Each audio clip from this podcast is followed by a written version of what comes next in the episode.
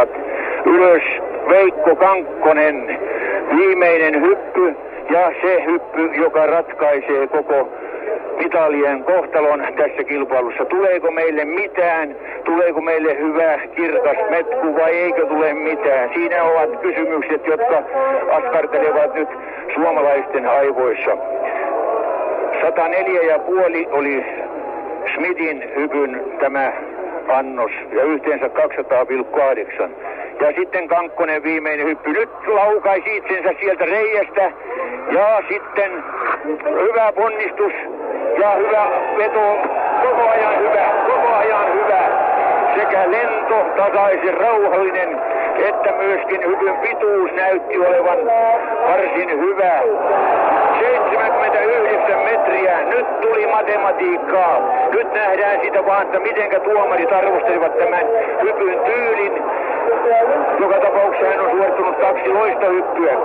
18, 17 ja puoli, 19, 18, 18, 119 kokonaista neljä. Etteiköhän vaan tullut kultaa. 119 kokonaista neljä tuli tästä. Ja kansa juoksee Kankkosen luokse. Kultamitalli on Suomen. Kultamitalli on Suomen. 229,5. Hän tekee kaikkensa, minkä ihminen voi päästäkseen olympiakisojen keskimmäiselle korokkeelle. Se tunne tuli hänelle Wembleyn stadionilla, jossa hän voitti muovimäenlaskun. Olemme onnellisempia, yhtä onnellisia kuin tekin nyt, kun hän on suuren tavoitteensa saavuttanut. Näin totesivat Pekka Tiilikainen ja Paavo Noponen, kun Veikko Kankkonen vuonna 1964 voitti olympiakultaa Normaalimäessä, eli tuo mäki sijaitsi silloin Seefeldissä. Me olemme kokoontuneet tänne nyt edustavan joukon kanssa käsittelemään hieman mäkihyppyä. Puheen, Yle Puheen mäkihyppyilta on käsillä. Ja täällä studiossa Vieraina ovat Lauri Kettunen, joka on Mäkihypy ja yhdistetyn johtoryhmän puheenjohtaja Suomen hiihtoliitossa ja Tampereen teknillisen yliopiston professori. Ja kaksi entistä Suomen mäkimaajoukkueen valmentajaa, Kari Ylianttila, joka oli päävalmentajana vuodesta 1987 vuoteen 1994 ja pari vuotta sitä ennen myös ja valmentanut myös Yhdysvalloissa, Ruotsissa ja Japanissa ja nykyinen valmennuspäällikkö. Ja Tommi Nikunen, joka on yleurheilun asiantuntija ja päävalmentajana myös kuusi vuotta 2002-2008 kausilla ja Janne Ahosen henkilökohtainen valmentaja. Ja sen lisäksi täällä on myös Mikko Hannula, joka on kysymässä vaikeita kysymyksiä tälle nelikolle. Miksi ollaan tässä? Loistava menneisyys, kuten kuultiin.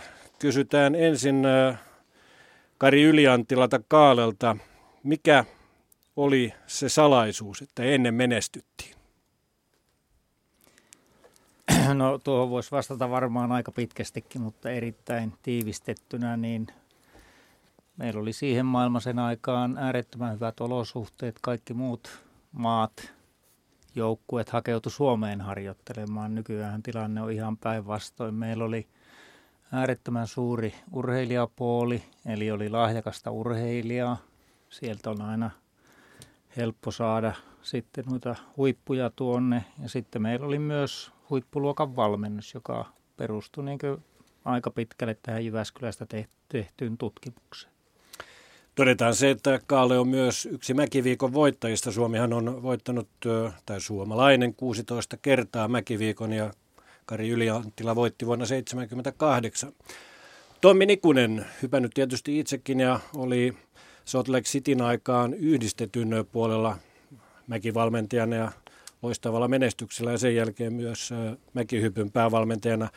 Tommi, miksi silloin sinunkin aikanasi menestyttiin? Niin, hyvää iltaa vaan kaikille. Tuota, kyllähän tuossa Kaale aika hyvin put, putsaston pöydän, että, että kyllähän nämä oikeastaan ne isommat asiat varmasti tuli jo lueteltua, eli vahva lajikulttuuri, joka meillä on aina ollut, lahjakkaat urheilijat, hyvä valmennus ja, ja sitten tietysti lajiharrastamiseen otolliset olosuhteet sekä, sekä maantieteellisesti että, että myöskin joskus jossain vaiheessa niin oltiin varmasti ihan maailman huipulla noiden mäkien suhteen. Ja sitten kysytään tuoreelta mäkihypy- ja yhdistetyn johtoryhmän puheenjohtajalta Lauri Kettuselta. Sinä olet ollut lanseeraamassa myös tätä älymonoa, mutta siitä ei nyt vähän aikaan ole kuullut, kuulunut mitään, mutta olet ollut mäkihypyn parissa pitkään. Mikä oli tuo loiston päivien salaisuus? No ihan niin kauan mä en ole ollut mäkihypyn parissa, mutta ihan kuulopuheiden perusteella mäkin on päätellyt näin, että meillä on ollut hyvät olosuhteet, ihmiset, lajikulttuuri, niin kuin Tommi sanoi, ja sitten niitä mäkiä on ollut vähän joka kylässä ja notkossa aikaisemmin. Ennen on pärjätty, nykyään on vähän niukempaa. Jouni Mikola ehkä tiivistää kuulijoiden tunnelmat tuohon Twitter-viestiinsä. Koko laji on mennyt pelleilyksi, pukusähläilyt, erilaiset kompensaatiot ja vielä se, että kaatuneella hypyllä voitetaan. Tänään te kuulijat voitte ottaa osaa lähetykseen Twitterin kautta Yle Puhe, Yle Urheilu, mäkihyppy tai urheiluilta lähetet tunnisteilla. Myöskin Yle Puheen Shoutbox toimii. Samoin Yle Urheilun nettisivuilla on pieni jutunpätkä, jonka liitteeksi voitte liittää kysymyksenne. Tänään meillä äänitarkkailijana Ville Pystynen tuottajat, Lasse Sipilä ja Janne Nieminen, Hanno-Pekka Hänninen täällä isännöi. Ja langalla meillä on tietysti myös Janne Ahonen. Tervetuloa mukaan lähetykseen tähän Yle Puheen mäkihyppyiltaan. Kiitoksia paljon. Janne, miksi? Ennen oli ennen ja nyt on nyt. Sinulta ei ole tukka päästä lähtenyt, mutta miksi suomalaisen mäkihypyn menestys on hiipunut? No, Tuossa on hyviä, hyviä ja tärkeitä pointteja, muutamia, muutamia tulikin jo ja, ja tota, varmaan se olosuhdeasia ehkä sieltä, sieltä itellä, itellä päällimmäisenä tulee mieleen, että tota, ennen, ennen kuin hypättiin esimerkiksi enemmän lumi, lumimäistä ja Suomi oli se lumisin paikka ja meillä oli, meillä oli hyvät, hyvät mahdollisuudet heti, heti alkutalvesta ja, ja tota, tosiaan tänne tuli sitten muutkin lumen perässä ja nykyään sitten kun on menty keinolatuihin ja, ja, ja muihin ja meillä sitten alkaa olla noin rosputtelit sekä keväällä että syksyllä ne vaan venyy ja venyy ja tulee se pitkä hetki, että me ei kerätä tai ei päästä hyppäämään muovimaista keinoladulta – eikä, eikä sitten vielä ole luntakas sille, että päästäisiin päästäisi täällä mäkeen, niin, niin se on ainakin alkanut omia, omia sitten vaikeuksia tuottamaan, mutta se nyt vaan yksi, yksi pointti, mutta varmasti yksi, yksi niistä tärkeistä kuitenkin. Rakennusmestari Reisänen vauhdissa jo ja yleisö katsoo ränniin silmät kovallaan ponnistus ja hyvä ilmalento ja pitkälle menee. Kädet ovat ylhäällä onnistumisen merkiksi 108 metriä. Se oli komea hyppy. Tästä tulee pisteitä ropisemalla. Ja niitä pisteitä juuri tällä hetkellä odotetaan täällä niin kuin varmasti siellä kotosallakin joka puolella. 256,6 Tapio Räisänen menee kilpailun johtoon. 256,6 tältä kierrokselta 125,6. Tuomarit 18,5, 19,5, 19, 19, 18 ja puoli. Hienoa Tapio Räisänen, 28-vuotias rakennusmestari on onnistunut todella erinomaisesti. Tapio Räisänen on maailmanmestari ja me voimme lukea kilpailun tulokset samalla kun Helsinki valmistautuu sen jälkeen soittamaan porilaisten marssin. Joten on todettava, että ensimmäinen ja maailmanmestari Tapio Räisänen, Suomi ja Kajaani. Voitto Raatikainen ja Raimo Häyrinen selostivat tuota Lahden MM-kisojen vuoden 1978 tapahtumia. Ollaan menossa vuoden kuluttua jälleen Lahteen, kahdet kisat siinä välissä jo ollut ja Jari Puikkonenkin 89 siellä maailmanmestarina. Kysytään tässä, kun Janne Ahonen on langalla edelleenkin. Minkälaisin miettein kuuntelet näitä kommentteja ja mitkä ovat ajatuksesi vuoden 2017 tulevista kisoista? No joo, tietysti ne siellä, siellä tota, jossain määrin mielessä, mielessä jo kolkuttelee ja, ja tota, oikeastaan sitten kulunut, kulunut ja kuluva kausi ollut, ollut sitten aika vaikea ja tuskanen taival mulle itselleen, niin ajatukset sitten tässä alkaa vähän, vähän jo siirtymään tulevaan kauteen ja, ja tota, hoidetaan nämä lumet tästä nyt alta pois ja, ja tota, sitten pääsee rakentamaan taas uudestaan, mutta onhan se jo huikea juttu ensinnäkin, että on jo on yhdet maailmanmestaruuskilpailut päässyt kotimaassa hyppäämään ja, ja tota, valmistaudutaan ja, ja itse asiassa 89 MM-kisoissakin jo pienessä maassa olin koehyppääjänä, että tota, ihan tietysti huikea, huikea tilanne jo sinänsä. Kyllä, kyllä. Tämä teema tämän jälkeen, josta puhumme, on harrastajamäärien ja suosion romahdus. Janne, kysyn sinulta vielä, kuinka sinä olet nähnyt tässä oman urasi aikana siellä Lahdenmäissä? Onko harrastajamäärät vähentyneet ja, ja mikä siihen mahdollisesti on ollut syynä?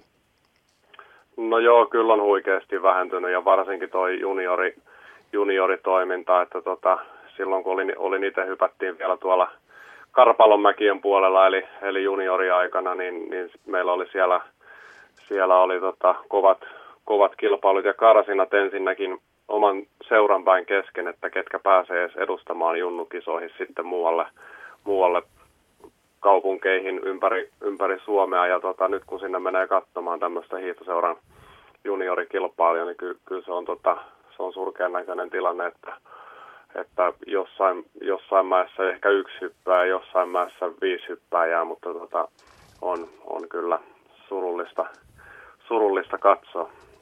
Poikasi Miko on kuitenkin menossa PM-kisoihin ja on myös tässä viikonvaihteessa, kun Lahdessa Salpausselällä taas hypätään yhtenä koehyppäjänä myös. Eli sinä olet ainakin huolehtinut siitä, että jälkikasvua tulee. No joo, tietysti omasta pojasta on helppo huolehtia. Se on, se on selvä juttu, mutta tota, sitten tietysti isosta, isosta ryhmästä ja, ja Lahden ja Lahden lähialueiden pojista, kun ei, ei pysty samalla tavalla huolehtimaan kuin, kuin mitä on sitten voinut, voinut oman pojan kohdalla tehdä. Että tietysti Miko on, Mikol on sitten hyvä asema ollut, ollut minun ja, ja meidän, meidän tässä lähellä lajin toimivien kanssa, niin tota, hyvä paikka kasvaa ja valmistautua ja, ja olla mukana touhussa, mutta sitten, sitten tota, muu, muu väki siitä ympäriltä, niin niin katoaa pikkuhiljaa ja juniorien määrä hä- häviää ja, ja laskee. Niin varmasti toiveena, Janne, sinulla olisi, että ensi vuonna olisitte yhdessä pojan kanssa mukana MM-joukkuessa. Mm, no joo, jossain määrin tietysti toiveena, mutta, mutta poika on kuitenkin silloin sitten vasta just 15 vuotta täyttänyt, että se, se olisi aika harvinaista herkkua vielä, että silloin MM-kisoissa hypätään aikuisten tasolla, mutta tota, tietysti se on, teoriassa sekin mahdollista, mutta tota ihan, ihan rauhassa mennään, että ne, ne Mikon, Mikon tulevat, tulevat vuodet ja, ja tavoitteet, niin ne ei vielä ehkä ole ensi, ensi kaudessa sitten aiku, aikuisten kisojen osalta. Mennään täällä studiossa kierrosta eteenpäin.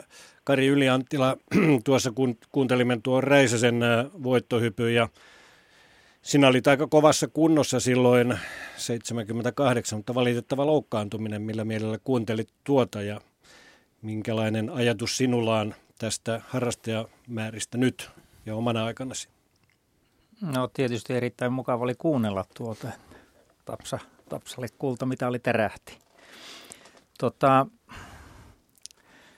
tietenkin se huolestuttaa tuo lajin tilanne, että ehkä siinä jotain, itse en tietenkään Suomessa ollut silloin, vaikutin muualla, mutta jotenkin tuntuu, että ne, ne loisto, loistokkaat ajat, 90-luvun loppu 2000 alku, niin ei, ei pystytty hyödyntämään, hyödyntämään niin sillä lailla kuin olisi pitänyt. Eli, eli seurojen olisi pitänyt kyllä niin ahkerammin rekrytoida ja, ja mäkikoulut koko ajan pyöriä ja ei se muuten, ei se muuten synny. Sitten yhtenä asiana varmasti on tuossa myös, että valmentajakoulutus kuoleentuu aika lailla 2000-luvun alkupuolelta ja oli pitkän aikaa niin Unholassa, joka ei myös, myöskään edesauta, niin kuin, koska niitä innokkaita vetäjiä tarvitaan aina, muuten tässä lajissa ei synny, synny mitään.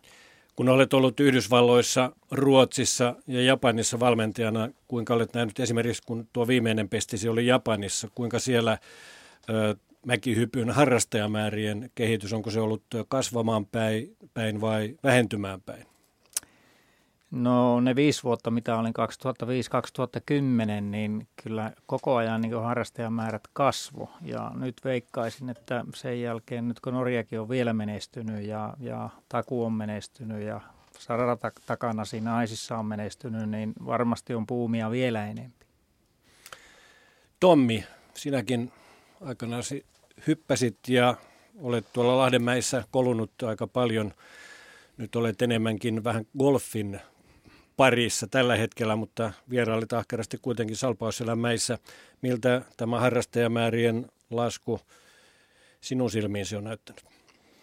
No tietysti harmittava vähän itsekin siellä päässyt kyllä käymään viime, viime vuosina, mutta, mutta totta kai kilpailu eri harrastusten välillä on kovaa.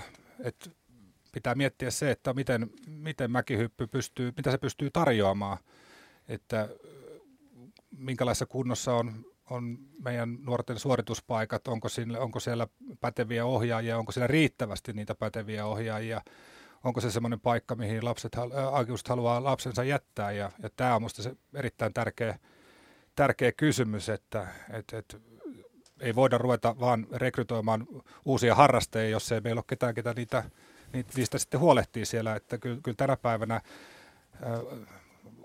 lasten, mutta, mutta ennen kaikkea tietysti vanhempienkin aika on, vapaa-aika on kortilla ja, ja kyllä se vaan se, sillä tavalla on, että, että kun lapsi harrastukseen viedään, niin se jätetään sinne ja se halutaan jättää, hänet halutaan jättää hyvään, hyvään hoitoon ja, ja, ja tässä minusta on, on, on iso kysymys, että, että totta kai esikuvia tarvitaan myöskin aina, että, että tällä hetkellä esikuvat on meillä mäkihypyssä aika, aika vähissä ja se, että minkälainen julkisuuskuva mäkihypylle on nyt muodostunut tässä viimeisten vuosien aikana, niin varmasti vaikuttaa myöskin siihen, kun sitä lajivalintaa tehdään. Että, että, että jos, jos katsoo esimerkiksi Jääkiekkoliiton viimeaikaisia rekrytointeja, siellä on sellainen koivu heti otettu mukaan luomaan tätä imagoa lajista, kun, kun he ovat oman aktiivuuransa lopettaneet. Mäkihypyssä tämä kohta on, on jätetty kyllä aika, tai jäänyt aika huonolle ja, ja tota, Kaale puhui tuosta valmentajakoulutuksesta, niin kyllä mä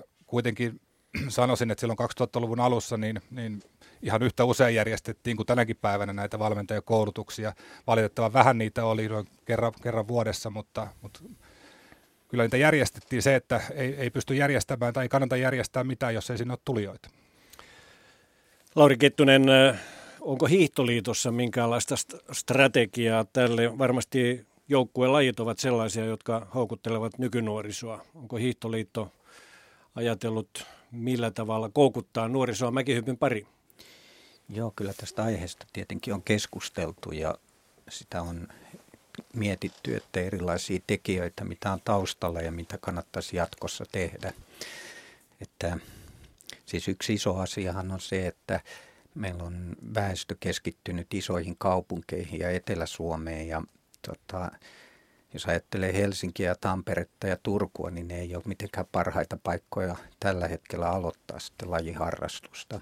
Että yksi iso asia olisi tietenkin se, että, että oikeastaan, että tässä mäkihypyn parissa pitäisi tehdä jotain samaa, mitä jääkiekkoliitto teki aikanaan 70-80-luvulla, että hehän aloitti rakentamaan halleja, tai siis käynnisti semmoisen ohjelman, jonka tuloksena Suomeen tuli jäähalleja eri puolille. Ja kun Tommi viittasi tuosta nykyperheiden ajankäyttöön, niin, niin, niin tilanne pitäisi saada joskus semmoiseksi, että kun vanhemmat vie sitten sen lapsensa harrastamaan sitä mäkihyppyä, niin sitten siellä varmasti voi hypätä.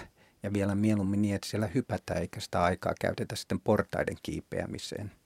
Etelä-Suomesta voidaan mainita sellainen, että 1800-luvun lopulla käytiin ensimmäinen mäki, virallinen mäkihyppykilpailu Suomessa ja se käytiin Katajanokan kalliolla mm. tässä Helsingissä mm. Ja voittaja oli eräs norjalainen insinööri, joka mm. sattui olemaan täällä töissä, mutta se siitä. Mikko, sieltä on kysymyksiä. Janne Ahoselle tulee postia Yle Puheen Shoutboxin kautta ja myöskin Yle Urheilun nettisivuilta. Ensinnäkin eh, nimimerkki Jauhan lähettää terveisiä Jannelle, että Suomessa löytyy vielä mäkihypyn ystäviä, jotka kannustavat myös vaikeina aikoina. Sitten täällä nimimerkki, jos tahdot ja osaat lentää. Ensinnäkin kannustaa, että Niko Ahosen poika muutaman vuoden päästä, uskon, että hänestä äm, tulee hyvä mäkimies, siis Janne Ahosen Niko pojasta. Ja sama nimimerkki kysyy, että miten Janne silloin, kun sinä voitit Mäkiviikon, miten olivat Mäkiviikolla ja hypyissäsi vauhdit verrattuna nykypäivään? Onko eroja? No joo, tietysti va- vauhdeissa omalla, omalla kohdalla, niin tota, ää, Ylämäen vauhtimäen vauhdit mulla, mulla peilaa aika hyvin siihen sen hetkisen hyppäämiseen, että silloin kun, silloin kun hyppääminen ja, ja sit, sitä kautta vauhtimäen laskeminen on rentoa, niin, niin mä oon, oon vauhdeissa aina huipussa ja, ja tietysti on, on isokokoinen hyppäjä, isokokoisemmasta päästä vielä, niin, niin tota, vaikuttaa siihen, että, että tietysti kaiken kaikkiaan on, on aina, aina ollut vauhdikkaimmasta päästä. Jopa sitä, sitä silloinkin, kun ei, ei ihan niin hyppykohillaan ole, niin kuitenkin puolen välin paremmalla puolella. Ja Anonyymi Shoutboxissa tiedustelee vielä, viittaa esimerkiksi sinun Mäkiviikon voittoihisi vuonna 2005. Miten silloisilla hypyllä pärjäisi tai olisi pärjännyt tämänkertaisella Mäkiviikolla? No joo, tietysti se on paljon, paljon arva, arvailua, mutta tota, samoja ja samat lainalaisuudethan siellä pätee edelleen, että, että, tota, että mä en ole, ole, ole varmaan monen, monen vuoteen tai ainakaan parin vuoden hyppännyt yhtäkään niin hyvää hyppyä kilpailuissa, mitä mä hyppäsin silloin aikanaan. Että tota, et, et jos mä sillä, sillä tasolla pystyisin hyppäämään, mitä on parhaimmillani pystynyt, niin – niin tota, se, että olisiko ne maailman huippuhyppyjä, sitä on vaikea sanoa, mutta tota, varmasti kohtuullista menestystä tulisi, tulisi vähintäänkin. Pitäisi manata kaikki lapinetiäiset ja noidat ja noita rummut kumisemaan. Liikavainion Veikko, ota se kaikkein salaiset rumpusi esiin siellä Muonion pielessä, sillä Jouko Jokkeri Törmänen on vuorossa. Ei lähde Lapin mies kuin ahkiolla, reilusti painaa alas ja päättää taistella kullasta ilmoja teillä onnistuksen onnistuessa. Pitkä lento kauniisti menee, pitkälle menee, pysyy ja taistelee kullasta, sanon minä, tällä hetkellä tai ainakin hopeasta. Pitkä hyppy. Toisena oli ensimmäisen kierroksen jälkeen pisteitä silloin 133 ja puoli. Hyppää pystyy 18 puoli, 19, 19, 18, 19 ja mittaa hypyssä. Ja sitä tarkistetaan. 117 metriä. Uusi mäkiennätys. Hän ei tavoita sisimmästään sitä kipinää ja hänen lasinsa täyttävät huurtuvat. Hän käyttää kaiken hyväkseen. Häntä kuulutetaan jo lähteväksi. Kyllä hän käy nyt niin kuumana. Hän on ollut varma kultamitalista ja tuntuu siltä, että ei ole. Heiluttaa päätään jo puolelta toiselle kuin Grizzly Bear, harmaa karhu. Ja käyttää kaikki kikat hyväkseen. Jupinaakin tulee jotain huulien välistä. Hän latautuu todella, mutta miten käy? Nyt hän saa kolmannen kerran lähtömerkin. Hänet ajetaan kohta kehästä niin kuin Ingemar Johansson. Nyt hän lähtee. Kuinka hän tässä käy? Vauhdin kiihtyessä lähestyy, lähestyy nokkaa ja ponnistaa ilmojen teille. Aika pitkä hyppy, mutta ei mikään erityisen pitkä. Kulta on Suomen. Tuotkos minulle, kun olin silloin Pekan luona, kun hän selosti Vikikankkasen lennon, niin minulla saattaa olla kohta yksi toinen musiikki Helsinkiin. Ja sillä on yksi elämän toive täyttynyt. Näin siis äh, Paavo Noponen vuoden 80 Lake Placidin olympialaisissa ja tähän kannattaa ottaa myös tämä suomalaisten menestys mäkihypyssä olympialaisissa. Kymmenen kultamitalia, kahdeksan hopeamitalia ja neljä pronssimitalia, eli olympialaisista mäkihyppäjät ovat kauhoneet peräti 22 mitalia.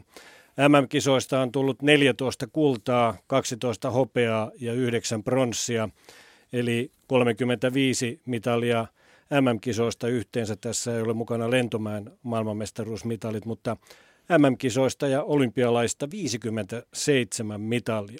Seuraava kokonaisuus, jota käsittelemme, on raha ja sen puute. Ja kun siellä Janne Ahonen edelleenkin on langoilla, onko Janne rahasta ollut puutetta, kun menestystä on haettu vai onko sitä ollut tarpeeksi? No joo, tietysti se on yksi, yksi mikä näinä päivinä on, on, on vaikeaa, niin kuin yhteistyökumppanit ja, ja kaikki jo muuten, muutenkin taloudellinen tilanne Suomessa ja maailmassa ja, ja sitten vielä se, kun on mennyt, mennyt vähän heikosti, niin, niin ei, ei kovin hanakasti yhteistyökumppanit kanssa lähde mukaan. Se, se raha ei, ei sinänsä tietä, tietenkään se ei estä harjoittelemista eikä, tai, tai rahan puute.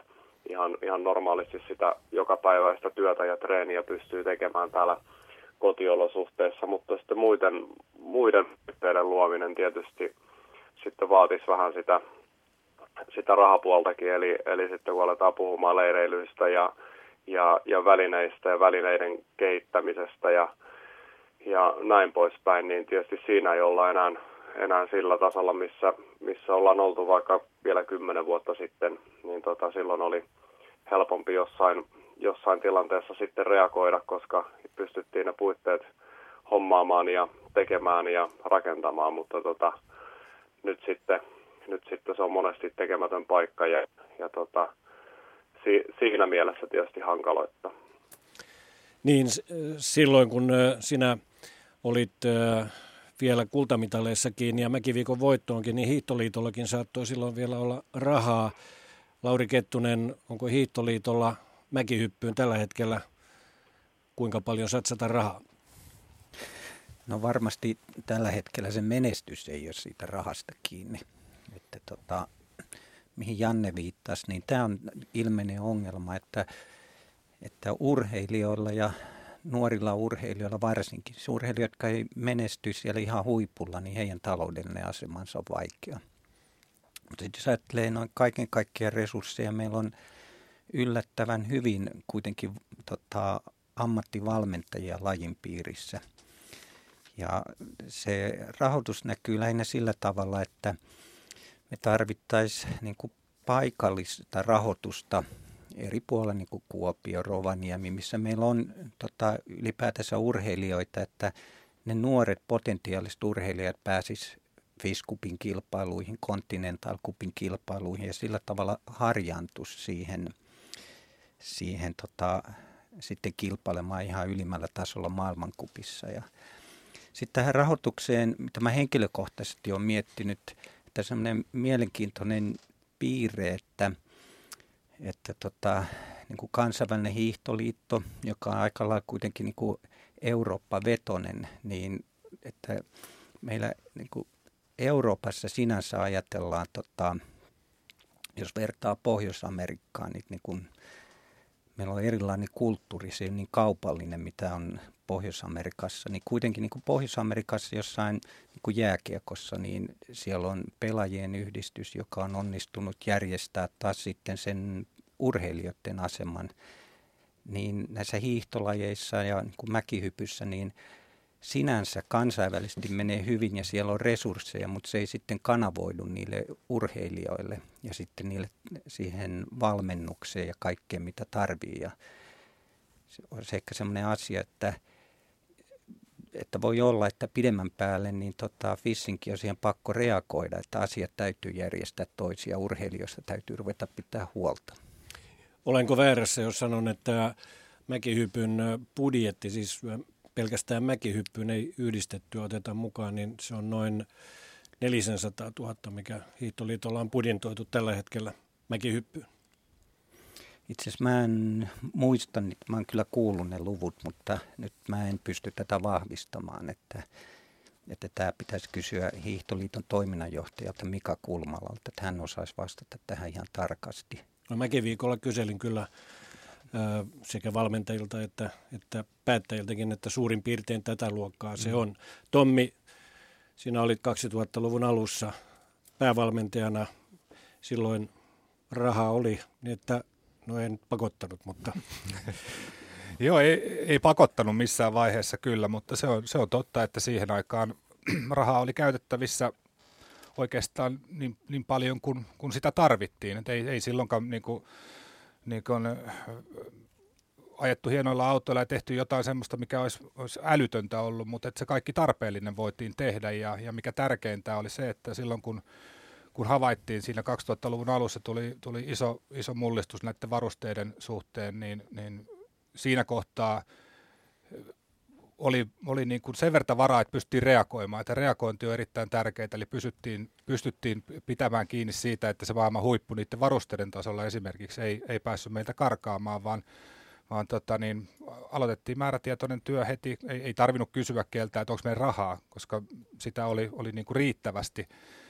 Ja, ja sitä oli nyt tuossa, mitä on, on itsekin kysellyt ja kuullut niistä, niistä budjeteista, niin, niin jos tämä 400 000 pitää paikkansa, niin meidän toiminnallinen budjetti silloin, missä ei ollut palkat mukana, oli 800 000, niin, niin se teki sen, että, että toki pystyttiin näissä varusteissa pysymään, pysymään niin kuin maailman huipulla, mutta sitten taas toisaalta myöskin se tukiverkosto siinä maajoukkueen ulkopuolella pystyttiin pitämään semmoisena, että se palveli urheilijoita mahdollisimman hyvin. Et ei, meillä oli parhaimmillaan, okei, meillä oli iso kuotta silloin, kahdeksan urheilijaa kiersi koko ajan maailmankapissa. Meillä oli koko ajan pari huoltomiestä, oli fysioterapeuttia, oli lääkäriä, oli niin kuin turvallista olla siellä, siellä mukana ja, ja tällä hetkellä se on jouduttu, jouduttu niin kuin puristamaan todella tiukalle, että, että kyllä se tietysti jos, jos nämä tällä hetkellä luvut pitää paikkansa, niin on aika, aika surullista. Sen verran tuohon Laurin, Laurin kommenttiin haluan vielä sanoa, että nyt kun tiedetään, että meillä on rajalliset resurssit ja ja pitäisi satsata sinne ja tänne ja tonne, niin mitä järkeä on, on niin sit levitellä niitä vähiä rahoja, mitä tähän voidaan käyttää eri puolille Suomea. Et me ollaan kuitenkin aika pitkä maa, että, ja vähän, vähän harrastajia, niin eikö ne olisi paljon järkevämpi koota yhteen paikkaan tämä tietämys, ja, ja se olisi niin kuin kustannustehokasta tällä tavalla, että saataisiin maksimaalinen hyöty näille, näille muutamille lahjakkuuksille, mitä meillä on. Joo, kyllä tästä on keskusteltu, että esimerkiksi maajoukkueen osalta, että että, tota, että kannattaa, ja onko se niin kuin väistämätöntäkin, että maajoukkue kootaan aika lailla yhteen samalle paikkakunnalle. Että se on ihan selvää, että ei, ei niitä resursseja kannata eikä voi levittää joka puolelle, että ne pienenee sitten niin pieniin murusiin, että kaikki on vähän hankaluuksissa. Kari Yliantila, sinä olet valmennuspäällikkö ja varmasti tiedät hyvin tämän hetken tilanteen maajoukkuessa, eli aika pienellä budjetilla joudutaan toimimaan. No kyllä, äärettömän pienellä. Eli onko menestys rahasta kiinni? No eihän se yksinomaan ole rahasta kiinni, mutta esimerkiksi tähän tilanne, missä me tällä hetkellä ollaan, että jos halutaan tuolla maailmalla pärjätä ja maailmankapin kisoissa, jotka lähes joka viikonloppu erilaisissa profiileissa, niin – ja meillä ei niitä profiileita ole. Meillä on hyvät mäet lahessa ja palvelee varmasti harjoittelemista siellä ja on tärkeät 2017 MM-kisoja ajatellen. Ja, mutta äh, siinä mielessä se raha ratkaisee, että niin tässä tilanteessa pitäisi päästä pystyä harjoittelemaan enempi niissä olosuhteissa, missä muutkin harjoittelee tuolla Keski-Euroopassa. Janne on vielä siellä linjoilla. Janne, Kuinka sinä näet tämän rahatilanteen? Ensinnäkin olet varmasti jossakin vaiheessa ainakin ollut kärryllä siitä, paljonko sinulla on mennyt varusteisiin rahaa. Ja sitten toinen juttu, mitä mieltä sinä olet näistä kotimaista mäistä? Lahden betonin tietysti tunnet hyvin, mutta noin muuten. Kuopio ei ikinä ole ollut sinun suosikkisi, sen tiedän. No joo, tietysti Lahdessa, Lahdessa nyt molemmat mäet, sekä Suurmäki että että normaalimäki niin on, on remontoitu, perus, peruskorjattu ja että Lahdessa tietysti tilanne on, on, on loistava ja, ja, ja tulee olemaan ensi kesänä sitten vielä loistavampi, kun saadaan Suurmäkeen vielä, vielä muovitus ja kaikki valmiiksi, mutta muutenhan Suome, Suomen määt alkaa olla aika, aika tota, pois muodista, että tietysti siellä on jotain yksittäisiä, siellä on rukamista, mistä mäkenä kyllä tykkään, tykkään mutta tota, ei enää profiililtaan sitä luokkaa, mitä tuolla Euroopan mäet on, että et, et tosiaan niin kyllä, se, kyllä ne olosuhteet, niin ne pitäisi etsiä sieltä Euroopasta hypätä, hypätä sitten sen kaltaisissa olosuhteissa, missä niitä kilpailuja hypätään, että, että tota, se olisi, sitten voisi olettaa ja odottaa, että tuloksiakin tulisi. Niin, Tämä toinen kysymys liittyy näihin varusteisiin. Oletko koskaan laskenut sitä, että kuinka paljon itse olet laittanut? Me tiedämme kaikki, että sinä ompelet näitä hyppypukuja itsellesi ja vähän muillekin maajoukkueen miehille ja tietysti sitten pojallesi, niin paljonko suurin piirtein on kulunut rahaa vuosien varrella?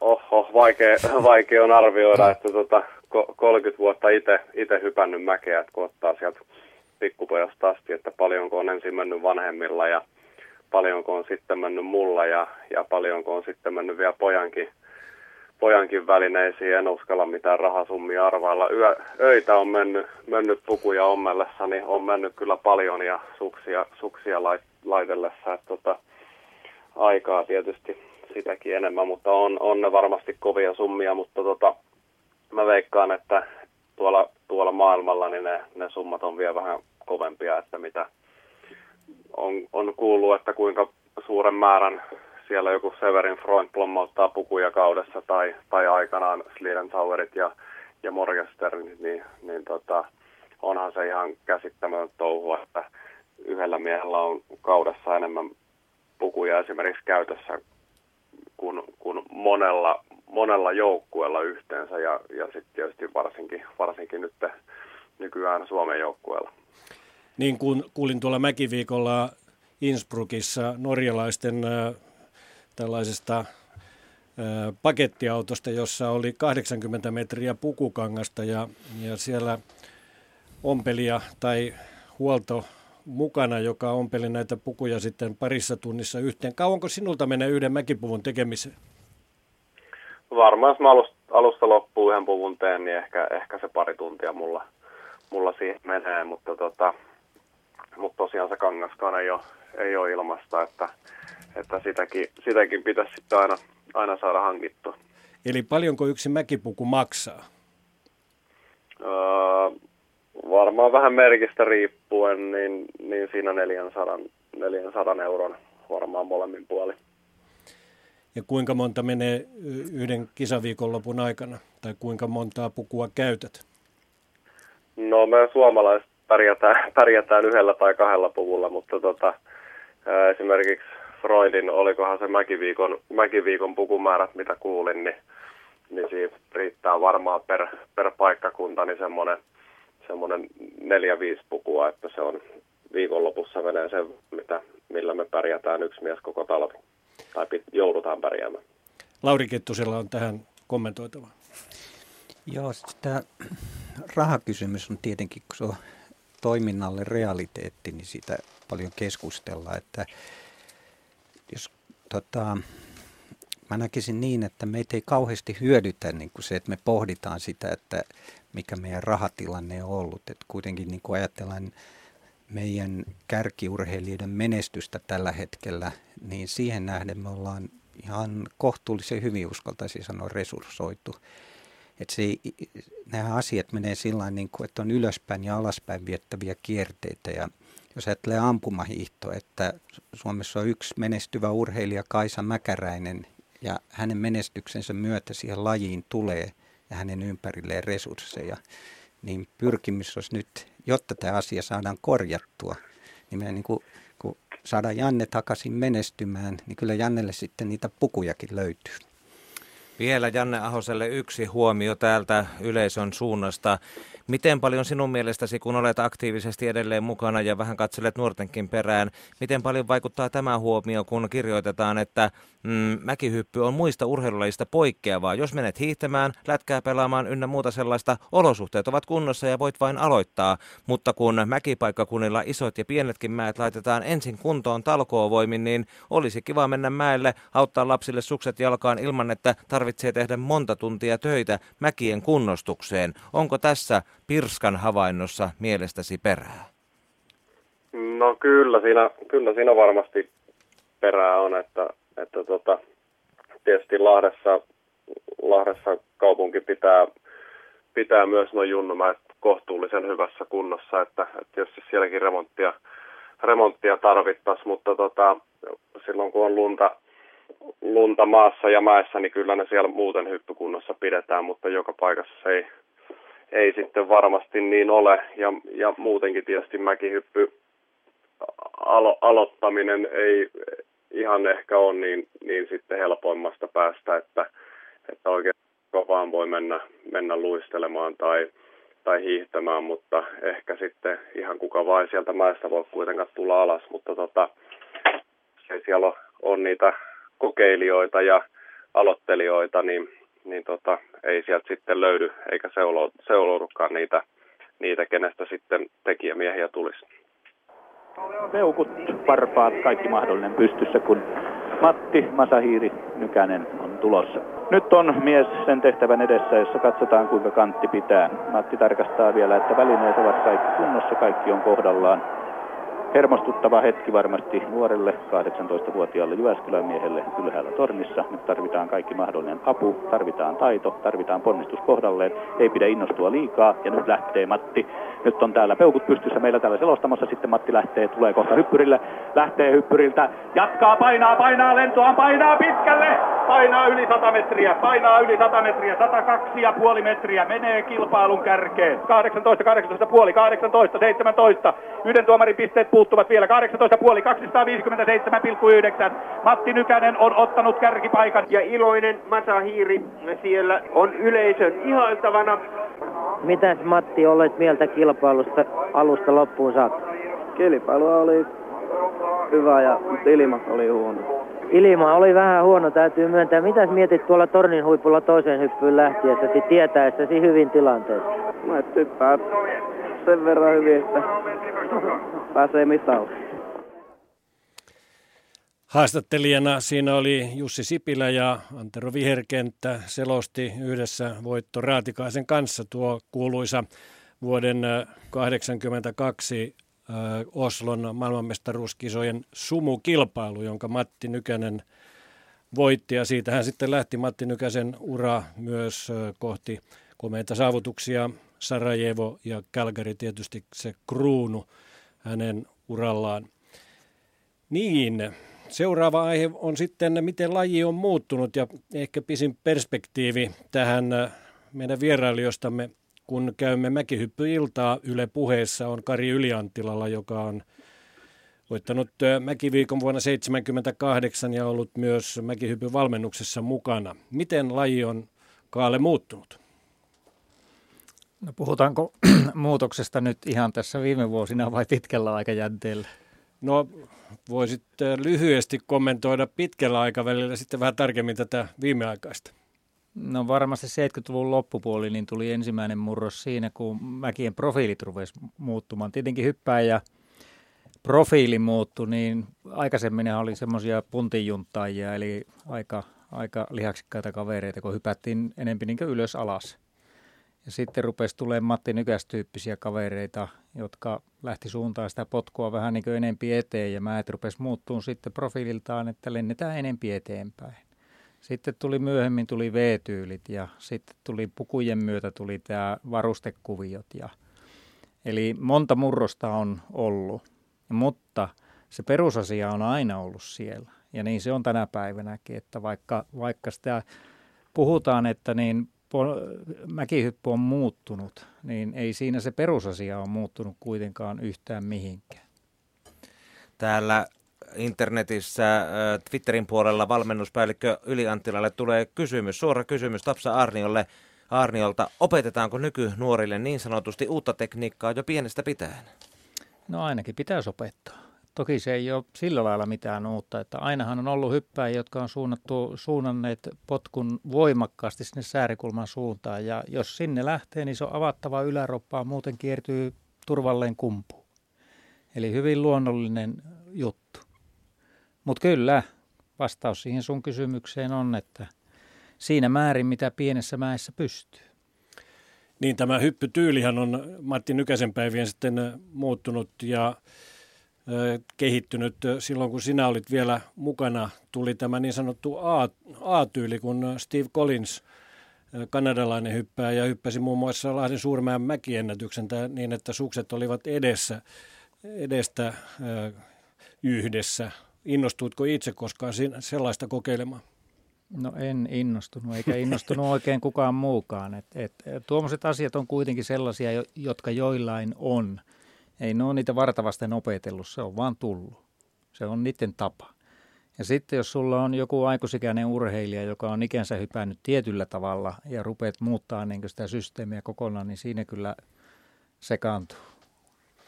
No kysytään sitten ehkä toiseksi eniten perspektiiviä tähän asiaan on Janne Ahosella. Miten sinun pitkän urasi aikana mäkihyppy on muuttunut? No joo, kyllä silläkin aikana, mitä, mitä mä oon kerännyt jo ihan, ihan hyppäämään maailmalla maailmankapissa.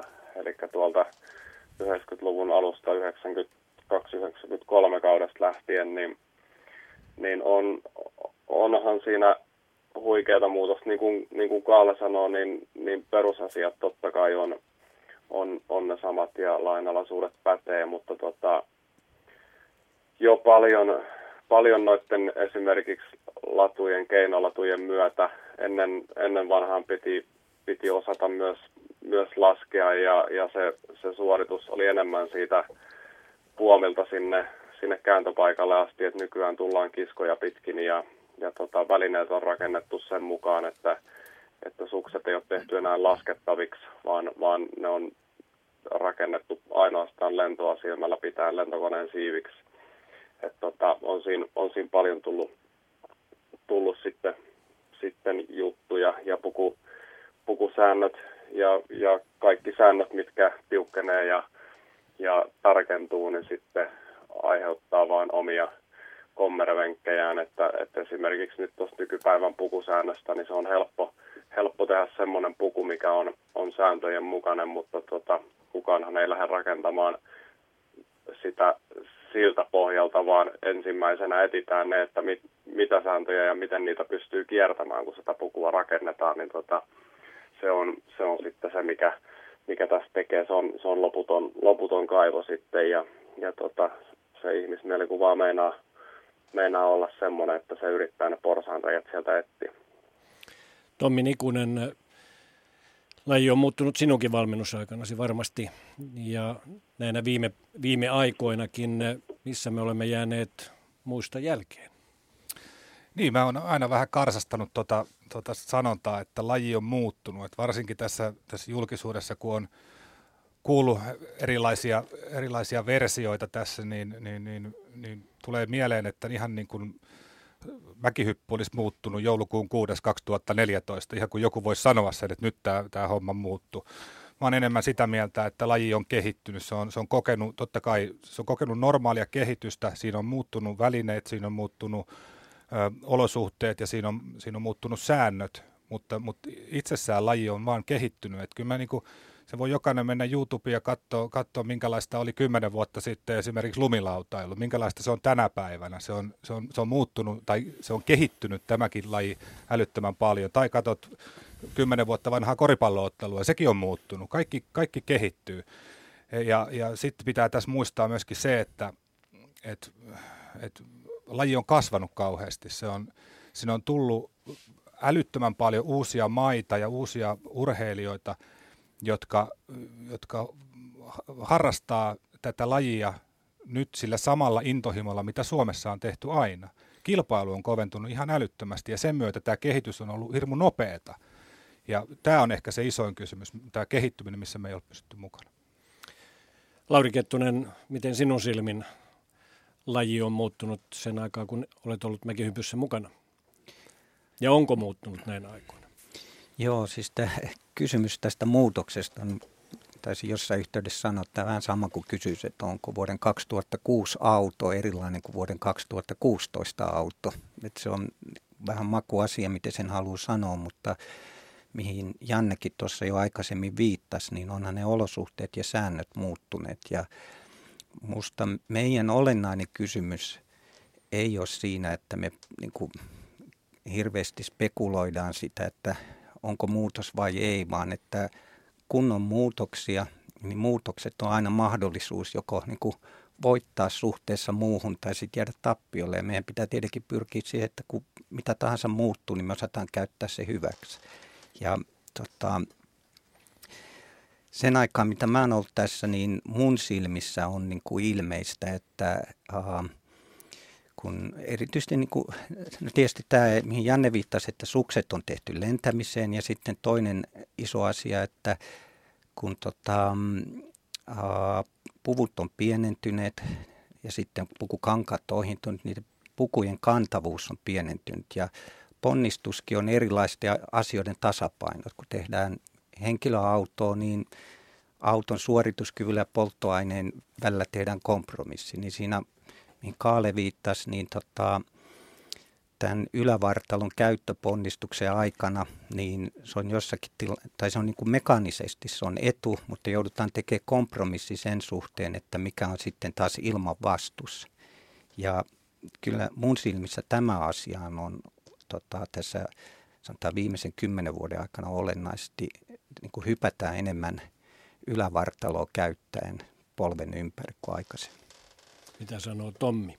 Niin, tämä on, tämä on mielenkiintoinen kysymys ja näkemys asiasta, että kyllähän jo, jo Suomessakin tai suomalaisten tekemät tutkimukset jo sieltä 2006 Torinosta on kertonut sen, että, että sillä ylävartalon asennolle ei juurikaan siinä ponnistusliikkeessä ole mitään, mitään merkitystä. Kyllähän tämmöinen kokonais, niin ponnistus koko vartalon käyttö ponnistuksessa, niin onhan, onhan sitä, se on todettu jo, että se on joillakin tehokasta ja, ja joillakin vähemmän tehokasta, että, että, että se on hirveän paljon tästä niin kuin hyppäjän antropometriasta kiinni, että et, et minkälainen, minkälainen tekniikka millekin urheilijalle sopii parhaiten, että nyt mun niin kuin, tuntuu vähän, että me on vaarassa käydä nyt niin, että ruvetaan vaan matkimaan sitä, mitä, mitä muut tekee. Et sen hetken ykköshyppääjä käyttää nyt tämmöistä tekniikkaa ja meidän kaikkien pitäisi ajaa niin kuin kaikki samaan muottiin. Näinhän tähän ei saa mennä, tähän napinointiin.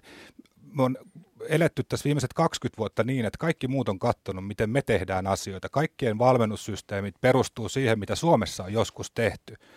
Ja okei, okay, muutoksia on tapahtunut, kehitystä on tapahtunut, mutta se, että ruvettaisiin niinku pelkästään matkimalla tekemään asioita, niin se ei ole hyvä. Ja hän oli ensimmäisen kierroksen jälkeen kakkonen ja nyt kaikki lahtelaiset, jotka ovat täällä Montussa hurraavat ja koko Suomi pitää peukkuja. Puikkonen lähtee lähestyy vauhtimeen notkoa, on siellä nyt nokalla. Kauniisti tulee Jannella vasen käsi pikkuisen vispaa niin kuin aina. Painaako pitkälle?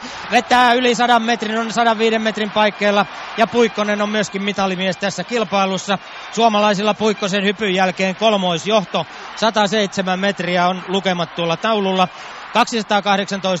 218,5 Janne Puikkonen on ykkösenä, Nykänen kakkosena, Nikkola kolmantena ja Weisflok enää tornissa. Hän teki ensimmäisellään 114,5 metrisen ja nyt tulee, lähestyy nokkaa. Nyt ponnistaa. Kauniissa asennossa tulee, jaksaako venyttää pitkälle. Ei taida mennä voittoon. Kyllä väittäisin, että nyt on Puikkonen maailmanmestari. Niin, Odotetaan nuo viralliset lukemat. 103 metriä ja Puikkonen on maailmanmestari. 212,5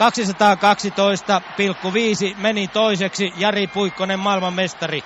Mikä laukaisi sun hypyn näin hyvään menoon sitten mäkiviikon jälkeen? Pieniä vaikeuksia hän oli alkukaudesta. No ehkä itseluottamus oli kaikkein suurin tekijä, mikä auttoi tässä asiassa, että kukaan muu ei oikein ehkä uskonut tähän tilanteeseen, mutta itse luottamusta vaan, niin kyllä se siitä näköjään kulkee. Siitä tuli itseluottamusta. Mikä tämä mustavalkoinen mustanaamio asu on? Musta hevonen. Musta hevonen, kiitoksia Jari. Jarmo Lehtinen haastatteli vuoden 1989 Lahden maailmanmestaruuskisojen suurmää voittajaa Jari Puikkosta ja Matti Nykänen oli kilpailussa kolmantena ja Ari-Pekka Nikkola otti sitten normaalimäessä Suomeen hopeaa tuolla.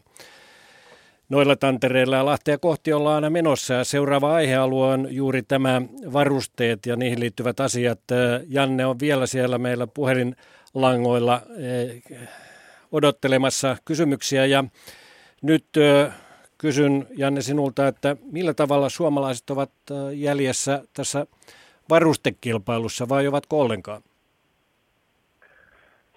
No joo, kyllä, kyllä varmasti jäljessä ollaan. Tietysti omalla, omalta kohdalta niin, niin itsellä tietysti siinä, siinä mielessä positiivinen tilanne, että mä, mä itse niitä, niitä pukuja pystyn, pystyn tekemään ja, ja niiden kanssa toimimaan niissä puitteissa, miten mä, mä saan materiaalit hankittua, mutta tota, ö, mulla vielä hyvä tilanne verrattuna siis moneen muuhun meidän urheilijaan, varsinkin tuonne nuorempiin, että, että tietysti toi, toi pukusou, mikä on, on touhua, ne puvut, ne viritellään äärimmillään ja, ja se puku ei säilytä sitä, niitä huippuominaisuuksiaan kuin muutaman hypyn verran ja, tota, ja taas pitäisi taas pitäis vaihtaa uutta pukua, niin se ei, se ei meillä ole monestikaan mahdollista, että että syklissä pystyisi uutta pukua tekemään ja tuottamaan, että, että se on, se on yksi, yksi iso, missä, missä sitten tietysti jäädään jälkeen.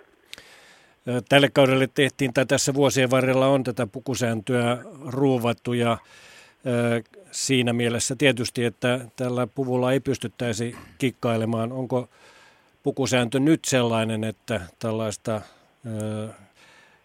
sanotaanko kilpavarustelua ei pystyttäisi tekemään? Estääkö uusi pukusääntö kilpavarustelu? No joo, tietysti toi, toikin sääntö, mikä nykyään pukujen suhteen on, se kuulostaa ja se on sääntönä, sääntönä pirun hyvä ja, ja, ja kuulostaa hyvältä, mutta se, että, että vaikka siihen sen säännön, säännön kontrolloimiseen tulikin vähän muutoksia tälle kaudelle, mikä aluksi kuulosti myös hyvältä, että tota, tähän, tähän, tähän menee nyt näin hienosti, mutta tota, ei, ei se kontrollointi onnistu edelleenkään, että, että se on vaikea tietysti maalikolle sitä selittää, mutta, mutta esim, esimerkkinä se, että sama, sama puku, millä, tota, millä on vaikka edellisenä päivänä hypän, hypännyt, niin, niin tänään se saattaakin olla, että sen puvun takia hylätään, koska se oli vähän eri lailla puettu päälle. Että tota, että on, on toi niin kuin siinä mielessä mahdoton, mahdoton yhtälö ja, ja, ja millä, ne, millä ne kaikki porsanreet sieltä saisi poimittua. En tiedä saadaanko niitä ikinä poimittua silloin kun on sääntöjä, että et, et siitä nyt vaan vaikuttaa, että mitä enemmän tulee sääntöjä, mitä tiukemmaksi säännöt menee, niin, niin sen vaikeammaksi niiden kontrolloiminen ja, ja noudattaminen tulee. Kari Ylianttila, sinulla on tämän päivän tietoa myös valmennuspäällikkönä tästä pukuasiasta. Minkä, mihin se on kehittynyt nyt viimeisten vuosien aikana? No varmasti hyvin pitkälle on samaa mieltä kuin Janne tuossa aikaisemmin oli, että säännöt on mun mielestä ihan ok ja ne on kehittyneet, mutta mun mielestä kuitenkin ongelmana on se kontrolli, että kontrolli ei ole kehittynyt ja sitä ei ole riittävästi. Ja se mahdollistaa sen manipuloinnin millä tavalla sitä kontrollia pitäisi vielä lisätä. Nythän tälläkin kaudella alkukaudesta nähtiin näitä, että vielä siellä alhaalla hyppää ja hylättiin, vaikka piti olla jo varma, että kun ylhäältä lähtee, niin on hyväksytty puku. No ensimmäinen on tietenkin se, että kun tehdään nämä perusmittaukset, eli urheilijan mitta ja haara ja haaran mitta. Et siinähän oli eri, eri toimijoita, eri mittaajia, joka antaa heti eri tuloksen eri urheilijoille. Ja näitä yritettiin sitten niin kuin vaikuttaa niihin ja, ja lentomäen jälkeen jotain tehtiinkin uudelleen mittauksia, mutta ei kaikille. Se on niin kuin se lähtökohta. Ja sitten tietenkin se, että niin kuin Janne tuossa sanoi, että, että miten puet sen puvun päällesi. Se on niin se olennainen asia tässä. Ja miten se on se leikkaus tehty niin kuin nimenomaan haarassa. Että siihen saahan sitten, kun lähdetään ponnistuksesta siihen lentoon ja levitetään jalkaa siihen V-asentoon, niin että, että saahan se haara tavallaan niin se kanto sinne alemmas. Ja no oikeastaan tuossa on mun mielestä ne tärkeimmät. Säännöt on hyvät, mutta kontrolli pitää olla kyllä aina äärimmäisen, äärimmäisen tiukka. Lauri Kettunen, sinä toimit tuolla Tampereen teknillisessä yliopistossa ja kehittelit tätä älymonoa yhdessä vaiheessa. Onko teidän yliopistossa kehitelty millään tavalla näitä hyppypukuja? Ei se. Tämmöinen ei ehkä kuulu meidän yliopistotoimialueeseenkaan. No ehkä siinä työn ohella. Mm, niin. On niitä Jannenkin kanssa on vaihdettu ajatuksia joskus siitä puvusta ja sen, minkälainen sen pitäisi, tai miten sitä mahdollisesti pitäisi ommella. Miten muuten tämä varusteasia, kun tätä älymonoakin on kehitelty, niin missä jamassa se Suomessa on? Olla, ollaanko me täällä Suomessa jollakin tavalla joissakin asioissa edelläkävijöitä vai olemme, olemmeko me pahasti jäljessä?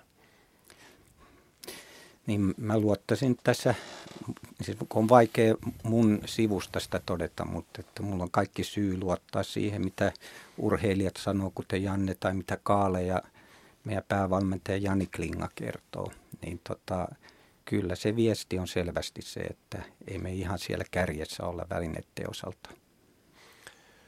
Tommi, minkälaisia havaintoja?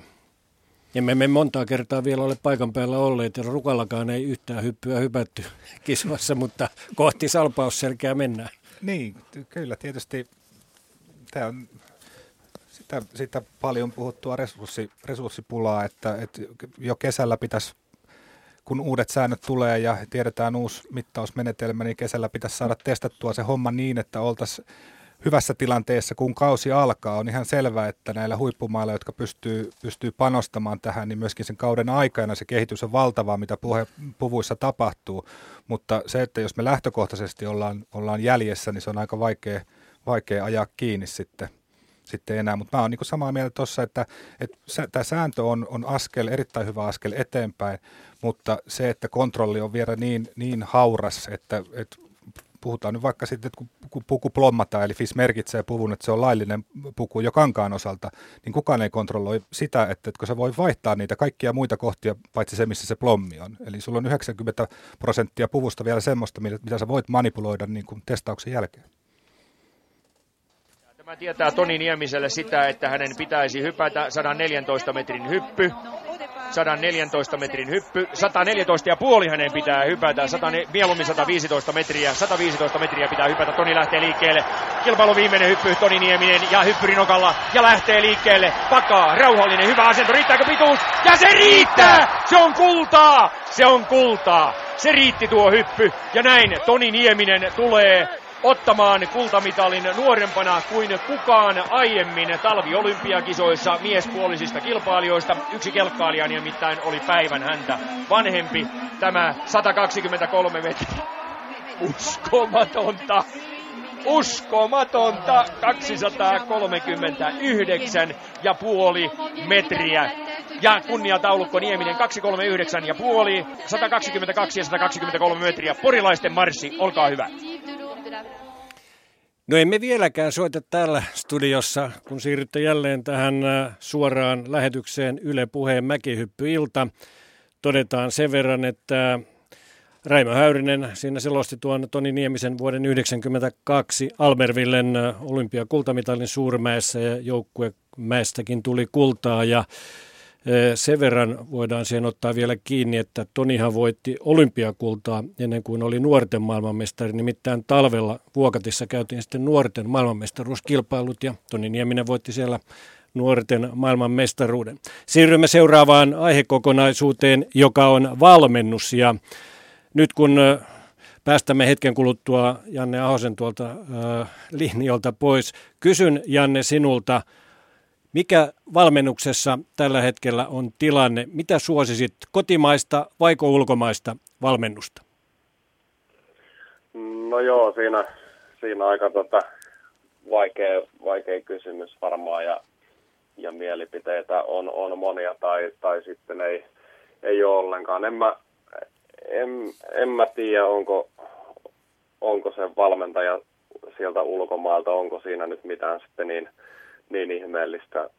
On suomalaiset valmentajat tehnyt, tehnyt hyvää työtä Suomessa ja suomalaiset valmentajat on tehnyt hyvää työtä ulkomailla, että, että en mä, mä en näkisi, että se olisi, se olisi se juttu, että pitäisi lähteä nyt sitä, sitä sitten tietoa tai, tai, tai valmennusta ulkomailta hakemaan, että, että kyllä se on tämä muu, muu kokonaisuus, mikä, mikä pitäisi saada saada kuntoon kaiken kaikkiaan. Ei, ei, en, mä, en mä usko, että se, se yksi mies sitten ulkomailta niin autuaaksi tätä hommaa tekisi.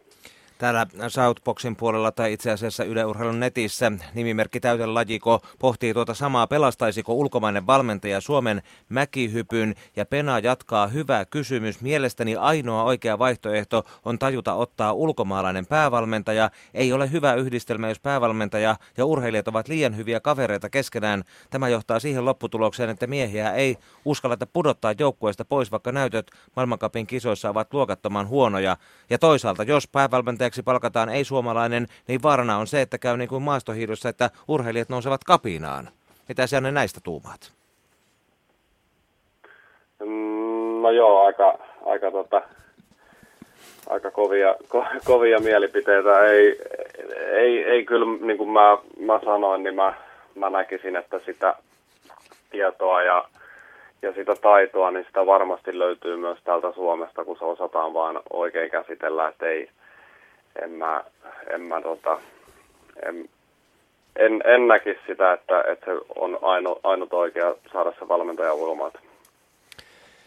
Janne Ahonen, me kiitämme täällä tämä raati sinua mukanaolostasi tässä lähetyksessä. Me otamme tähän valmennuskeskusteluun mukaan Lillehammerista nuorten olympialaista myös Mika Kojonkoski, mutta Janne, oikein mukavia hetkiä sitten äh, tuonne Salpausselän kisoihin. Toivottavasti siellä tulee onnistumisia ja toivottavasti siellä kotonakin saadaan sitten äh, äh, tervehtyminen käyntiin.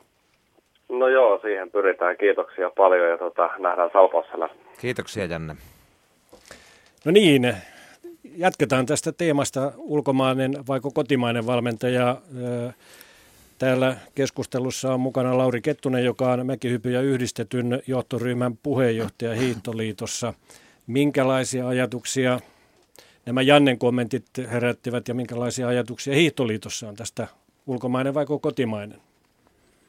No, asiasta on keskusteltu ja ajatuksia vaihdettu ja uh, päätöksiä ei ole tehty. Tota, varmaan semmoinen laajempi näkemys asiasta on, että kysymys ei ole pelkästään niin kuin yhdestä henkilöstä nyt, vaan päävalmentajasta, vaan kysymys on siitä, että, että mitenkä niin kuka tahansa oli päävalmentaja, niin sitten urheilijoiden valmentajat ja tämä kokonaisuus saadaan toimimaan yhteen. Ja siitä, että mitenkä se mäkihyppy ymmärrys, mihin Jannekin viittasi, joka meillä on maassa, niin miten se valmentajien kesken saadaan niin kuin näkemyksiä vaihdettua ja että valmentajat sillä tavalla niin kuin myös valmentaa toisia ja kehittää ammatillisesti sitä näkemystä. Että Tommi aikaisemmin viittasi tähän, että, että urheilijoiden yksilölliset erot on suuria ja tämähän on tietenkin ihan selvä asia, että niin kuin Jannen kohdalla me tiedetään, että, että Jannella on tota, pitkä selkä, niin esimerkiksi tämä ponnistustekniikkakysymys ei ole Jannen kohdalla ollenkaan niin ilmeinen, mitä se on jonkun toisen urheilijan kohdalla voi olla. Ja näihin jokaisen urheilijalla on yksilöllisiä asioita, mistä, mistä milloinkin se menestys on kiinni, niin täytyy niin tämä kokonaisuus hallita, ymmärtää eri, tai miettiä yksilöllisiä toimenpiteitä ja sitten saada se, se tavoite, että meillä niin koko porukka toimii sitten urheilijoiden eteen. Ja sitten päävalmentaja yksi osa sitä koko palapeliä, mutta että se isompi kysymys on sen koko porukan toiminta kuin se yksittäinen henkilö. Mika Kojonkoski, sinä olet tällä hetkellä Lillehammerissa siellä käynnissä nuorten olympialaiset. Olet tavallaan palannut omille juurillesi. Miltä meno siellä Norjassa näyttää? No hyvältä näyttää, että Lillehammerin olympiakaupunki on ottanut vastaan tällä kertaa nuorten olympiakisat ja täällä on 16-vuotiaat pojat ja tytöt niin täysillä mukana urheiluleikissä ja olosuhteet on mitä erinomaisemmat. Fiilinki olevasta tänä aamuna tullut, että nyt hirveän syvällisesti ole pystynyt tätä analysoimaan, mutta kaikki se mitä on tähän asti nähnyt näyttää hyvältä. Niin, me olemme täällä keskustelleet, oikeastaan teema on ollut se, että mikä vaivaa Suomen mäkihyppyä. Ja keskustelimme siitä, että harrastajien määrä on vähentynyt, ellei nyt suorastaan romahtanut. Olemme puhuneet siitä, onko raha tai menestykseen, mikä tässä lajissa on muuttunut, millä tavalla varusteet vaikuttavat näihin asioihin ja olemme nyt päässeet valmennukseen. Ja kysyimme juuri Janne Ahoselta, joka poistui puhelinlangoilta, että onko se ulkomaalainen vai kotimainen valmentaja. Ja Janne Ahosen mielestä sillä ei ole suurta väliä, kyllä kotimaastakin löytyy. Niin, niin se, on, se on varmaan näin, että sen verran ehdin tuossa kuunnella jo, että ei, ei kysymys missään tapauksella yhdestä henkilöstä, että yksi henkilö ei muuta tätä, tätä kullaksi, mutta, mutta sitten taas toisaalta niin kun valmennusosaamisessa ja valmentautumisosaamisessa oikeastaan kaikki meidän kilpailevat maat ovat käyttäneet aika ajoin ulkolaisia valmentajia, kun, kun kysymyksessä on kuitenkin koko ajan niin kun huippurheilukulttuurin ja tässä tapauksessa valmennuksen ja valmennuksen yksityiskohtien yhä paremmasta asettelusta siihen kokona, kokonaisuuteen, eli kokonaisuuden kehittämisestä sitä kautta, niin silloin, silloin erilaiset näkemykset, ja niin kuin Lauri Kettunen tuossa mainitsi, valmentajien tämmöinen yhteinen toimintatapa, jossa, jossa sparataan toinen toisiaan, niin ne nousee kyllä arvoon arma, arvaamattomaan. Ja, ja tässä kehityksessä me ei ole nyt ihan, ihan pysytty mukana, mukana mun mielestä. Ja nyt meidän pitää löytää ne keinot, millä siihen saadaan vauhtia. Niin, tässä paneelissa on nyt mukana kaksi sellaista äh, henkilöä, jotka ovat olleet äh, tällä ulkomaisen valmentajan tittelillä maailmalla. Sinä, Mika, Norjassa ja Itävallassa ja sitten äh, Kari Ylianttila, joka on toiminut Yhdysvalloissa, Ruotsissa ja Japanissa. Eräs äh, iltapäivälehti heitti nimen Alexander Pointner. Mitä sanot hänestä mahdollisena valmentajana ulkomailla, eli Suomessa?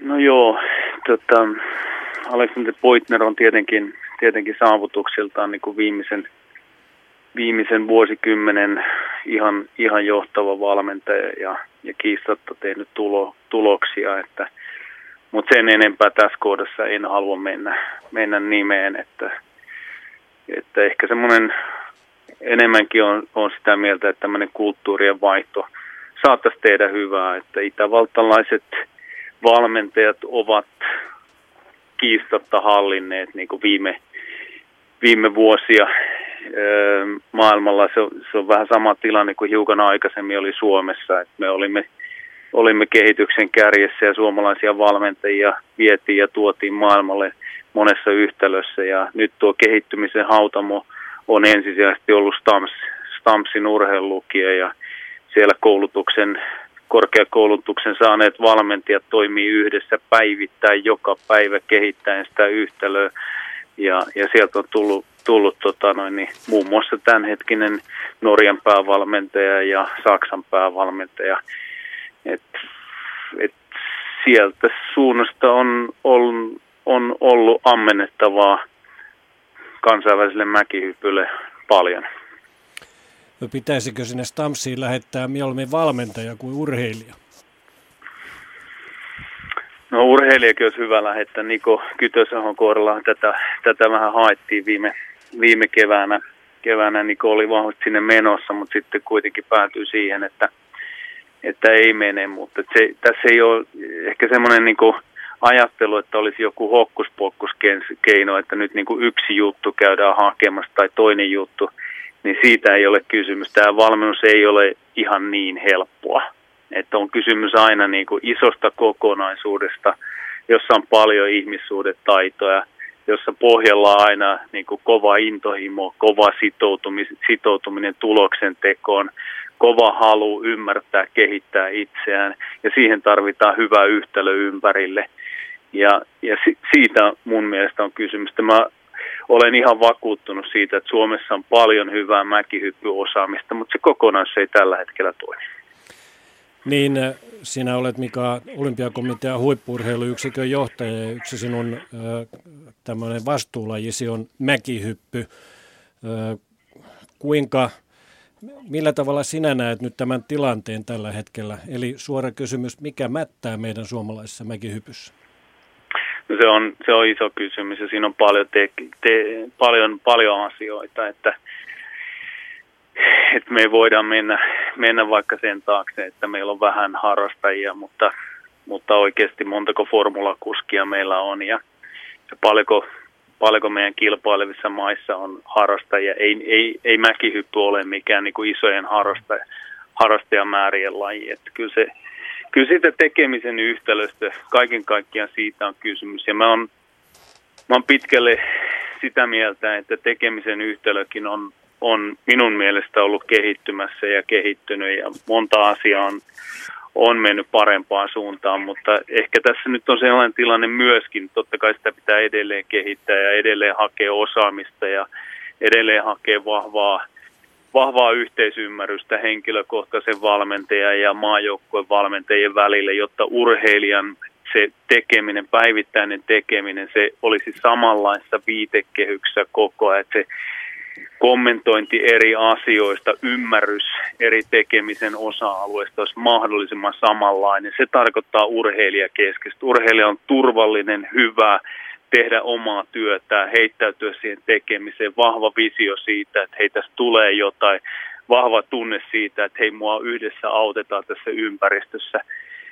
Niin, niin sellainen, sellainen ei tässä kohdassa toimia ja tota, sitä, sitä meidän pitää sitten, sitten löytää. Niin, ja, ja vielä sillä lailla, että nyt kun mun mielestä se on jo vähän kehittynyt se tekeminen, niin me olemme kadottaneet tässä viimeisen vuoden aikana ja urheilijat on kadottanut sen itseluottamuksen. Niillä on vähän niin kuin epävarmuutta omasta osaamisesta ja, ja se on ehkä se suurin ongelma tässä kohdassa, että miksi se tuloksen tekeminen on niin vaikeaa, että, että on sitä mieltä, että, että aika pitkälle kanto, kanto ehkä, ehkä jo vähän kapenevassa ja, ja himmenevässä yhtälössä myöskin meidän menestyksen tekeminen 2000-luvulla, kun urheilijalla oli itseluottamus. Jossain kohti se häviää, häviää ja sitten sit saadaan oikeasti parsia aika monta asiaa ennen kuin – ennen kuin urheilijat menee Helsinki-Vantaan kentälle matkalla maailmankappia ja tuntee, että hei me lähdetään menestymään.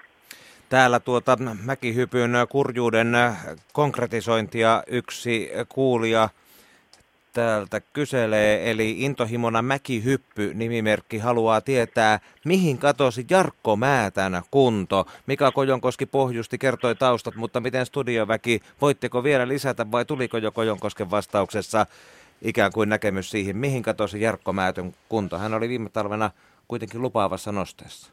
Kari Ylianttila. No varmastihan tuossa Mikan jutussa tuli jo perus, anteeksi, perusasiat esille. Ja mitä sitten päivittäisharjoittelussa tapahtuu, sitä on minun aivan mahdoton sanoa, että se pitäisi kysyä henkilökohtaiselta valmentajalta. Joo, ei, ei lisättävää, että en, en ole nähnyt yhtään ainutta harjoitusta, kun Jarkko Määttä on tehnyt tänä vuonna, niin on kauhean vaikea ottaa tuohon kantaa. Tässä samat ajatukset tietysti kuin Kaalella ja Tommilla, että mutta tämäkin on asia, että Jarkko on meillä edelleen on hyvin lupaava ja potentiaalinen urheilija, jolla on mahdollisuus kehittyä ihan huipulle. Ja kysymys on siitä, että nyt haetaan kaikki se tuki, joka tälle urheilijavalmentajalle kaksikolle tarvitaan ja taustat siihen, että ensi kaudella sitten korkojen kerran tämän kauden menestys. Nyt tähän valmennukseen liittyen vielä muutamia kysymyksiä. Onko meillä Suomessa yhteinen linja valmennuksessa? Kari Ylianttila. No keväällähän sitä kovasti niin ajettiin sisään kaikki henkilökohtaiset valmentajat plus sitten nämä novivalmentajat, eli periaatteessa jokaisen ryhmässä olevan urheilijan valmentajat oli, oli leireillä mukana ja myös siinä, siinä kevään ensimmäisessä tilaisuudessa, missä lähdettiin niin kehittämään, kehittämään tätä ponnistuskuvioa ja tulos on tässä. Jokainen tietää sen, mikä se on, että jossain on menty vikaan ja aika rajustikin. Mikä se on, sitä pitää analysoida. Tommi, osaatko yhtään analysoida? No niin kuin sanottu, niin, niin kuuteen vuoteen en ole ollut päivittäisvalmennuksessa mukana, joten on kauhean vaikea ja, ja vaarallista lähteä arvostelemaan kenenkään tekemään työtä, onko tehty oikein vai, vai onko tehty väärin, mutta, mutta kun on seurannut intohimoisesti mäkihyppyä kuitenkin kaiken tämän ajan, niin, niin on puhuttu paljon yhteistä linjasta ja, ja, ja nämä on niin tärkeitä asioita, mitä Kari tuossa toi esille, mutta, mutta jotenkin tuntuu, että nyt varsinkin viimeisen vuoden aikana, kun on tulokset ollut mitä on, niin, niin tuntuisi aika mahdottomalta löytää sitä yhteistä linjaa, koska, koska tämä, tämä tilanne on mennyt vähän siihen, että, että, että kun näitä erimielisyyksiä valmentajien välillä on ollut, niin – niin se on vähän kuin parisuhteessa, että kun patoutuu paljon asioita, niin, niin tota, se alkaa jo toisen ihmisen sanoa se mitä tahansa, sanoo se oikeita asioita tai vääriä asioita, niin se rupeaa ärsyttämään ja, ja siitä helposti provosoidaan, että, että tässä vielä mennään, palataan siihen edelliseen, että, että olisiko se ulkolainen vai, vai, vai kotimainen, niin, niin ainoa niin kuin, minkä takia voisin suosia ulkolaista tässä vaiheessa olisi nimenomaan se, että, että nämä tämmöiset, me ollaan kuitenkin aika pieni piiri, joka mäkihypyn parissa tällä hetkellä vaikuttaa edes jollain tavalla, oli se juniorivalmentaja tai aikuisvalmentaja, niin, niin, niin se, että, että tämmöinen niin kuin hyvin neutraali henkilö tulisi tähän väliin selvittelemään näitä asioita, että niin se parisuhteessakin on, että keskustelemalla ne ainoastaan selviää. Niin Mika Kojonkoski, kun menit Norjaan valmentajaksi, niin sielläkin oli aikamoisia kuppikuntia ja sinä kokosit tavallaan yhteen tämän norjalaisen mäkihypyn kuppikuntatiimin ja te saitte siellä yhteisen linjan aikaa. Onko meillä Suomessa yhteinen linja tähän mäkihypyn valmennukseen?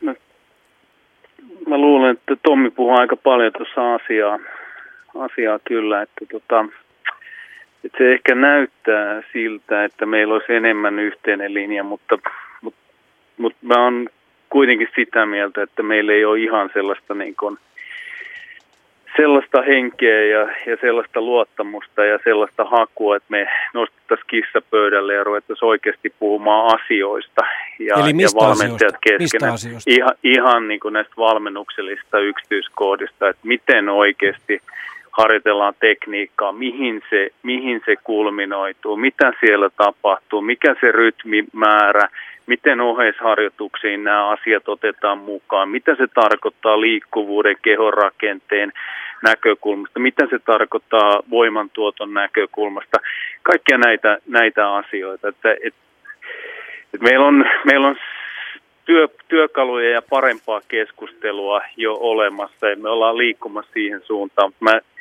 kuitenkin on sitä mieltä, että he, kyllä meillä enemmän pitäisi olla sellaista niin kuin rehtiä, raikasta, avointa hakemista, vähän semmoisella periaatteella, että hei, että mitä, mitä voimakkaampi olen, niin sen avoimin heittäydyn keskustelu, mitä parempi olen, niin sen e-, enemmän haen, eikä toisinpäin.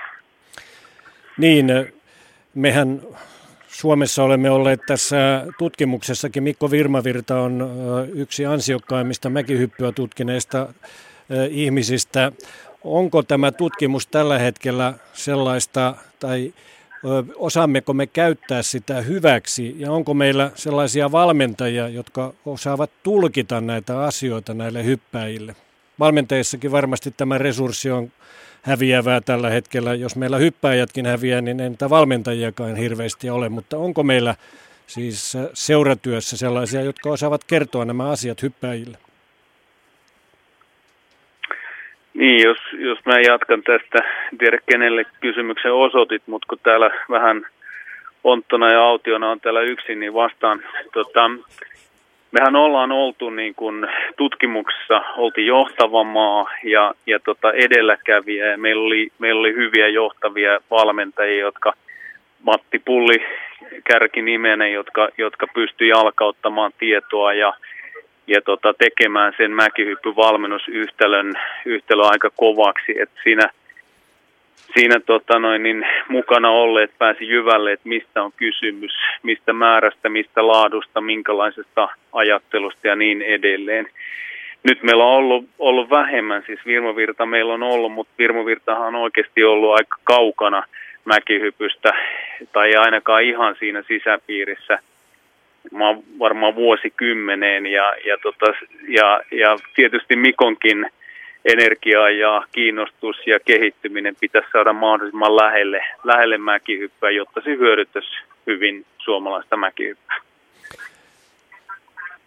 Mikko. Täältä löytyy vielä yleisöltä kuulijoilta pari kommenttia liittyen näihin asioihin. Ihan vaan huomiona. Eihän me tarvita huippuvalmentajaa. Ensin tarvitaan urheilijoita, joita valmentaa huipulle, kirjoittaa Jouko Kinnunen. Ja sitten on vielä sellainen, että ennen kuin ulkomaalainen valmentaja saadaan, niin pitää olla resurssit kunnosta, muistuttaa nimimerkki minä vain.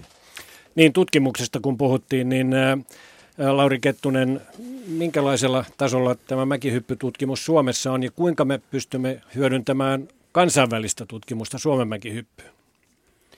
niin kyllähän meillä tieto on siitä aika hyvin, mitä ulkomailla tehdään. Ja Jyväskylän yliopistossa tehdään paljon, tota, kun oli puhetta, niin muun muassa Mikon toimesta tämän suuntaista tutkimusta, että Mä näkisin tämän asian sillä tavalla, että jos mä vertaisin tätä johonkin, niin tämä on niin kuin, että kun suunnistaessa otetaan suunta rastille, niin se hankaluus on siinä, että sinähän pitää lähteä luottavaisin mielin, että se rasti on siellä siihen, siinä suunnassa, mihin lähdetään juoksemaan, sinne lähdetään juoksemaan täysillä, mutta samanaikaisesti pitää koko aika pitää mielessä, että pitää niin kuin katsoa, että pitää, suuntaa tarkistetaan, ettei juosta rastista epähuomiossa ohi.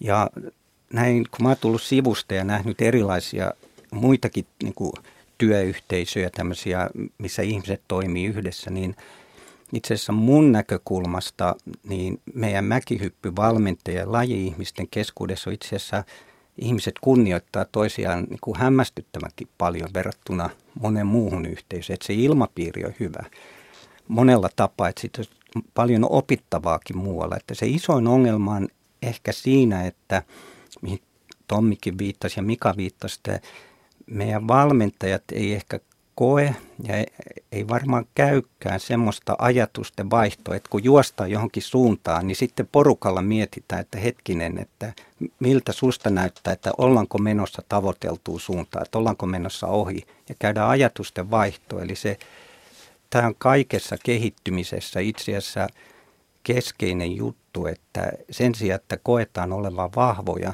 niin ollaan avoimia kysymään ja kyseenalaistamaan sitä, mitä itse ajattelee. Ja kun se tuodaan niin kuin pöydälle, että okei, että mä en ole tästä millään lailla varma. Ja itse asiassa tota, tiedeyhteisöstä tiedän hyvin, että mitä paremmin tunnetaan asioita, niin sen suuremmat niin on ihmisten epävarmuuden tunne siitä omasta tiedosta. Ja silloin se lähtee liikkeelle se avoin ajatusten vaihto, että okei se sanot tota ja se ei olekaan mihin Tommi viittasi parisuhteeseen, toinen, että ei se noin ole, vaan sitten tulee, että okei, että mä näen näin, sä sanot noin, että mikä juttu sulla on siellä taustalla. Ja tähän musta pitäisi päästä, että tämä on niin kuin yksi keskeinen asia. Mika Kojonkoski, kuuntelet siellä Lillehammerissa tätä keskustelua. Mitä ajatuksia tämä Lauri Kettusen puheenvuoro herätti ja ollaanko kompassin neula nyt asetettu Lahteen ensi vuodeksi ja ollaanko siinä menossa rastilta ohi? Ei kun mun mielestä toi Lauri vertaus on oikein hyvä ja, ja juuri, juuri noin ajattelen sen asian itsekin ja semmoista jatkuvaa etsimistä ja jatkuvaa halua kehittymiseen, jatkuvaa semmoista positiivista ympäristöhaastamista, niin sitä, sitä me tarvitaan ja se on minun ymmärryksen mukaan kaikkien niin kuin kehittymisen taustalla. Että jos rupeat toistamaan tapaa, vaikka se olisi tuonut menestyksenkin se tapa, niin se on jo vähän lamaantunutta, kun sitä toistetaan ja kohta joku vierestä ajaa ohi paremmalla tekemisellä. Huippuurheilu on jatkuvan kehittymisen yhtälö ja, ja se, että, että me ollaan oltu, oltu menestyneitä ja ja meillä on paljon hyviä urheilijoita, paljon hyviä valmentajia, niin se voi olla myöskin tässä suhteessa pieni kiviriippo meille, että semmoinen, semmoinen nöyrä, raikas etsiminen ei ole ehkä silloin kaikkein helpointa. Kiitos äh, Mikalle sinne Lillehammeriin. Vielä loppupuheenvuorot täällä. Äh, Kari Yliantila, onko Lahti liian aikaisin suomalaisen mäkihypyn uudelle nousulle?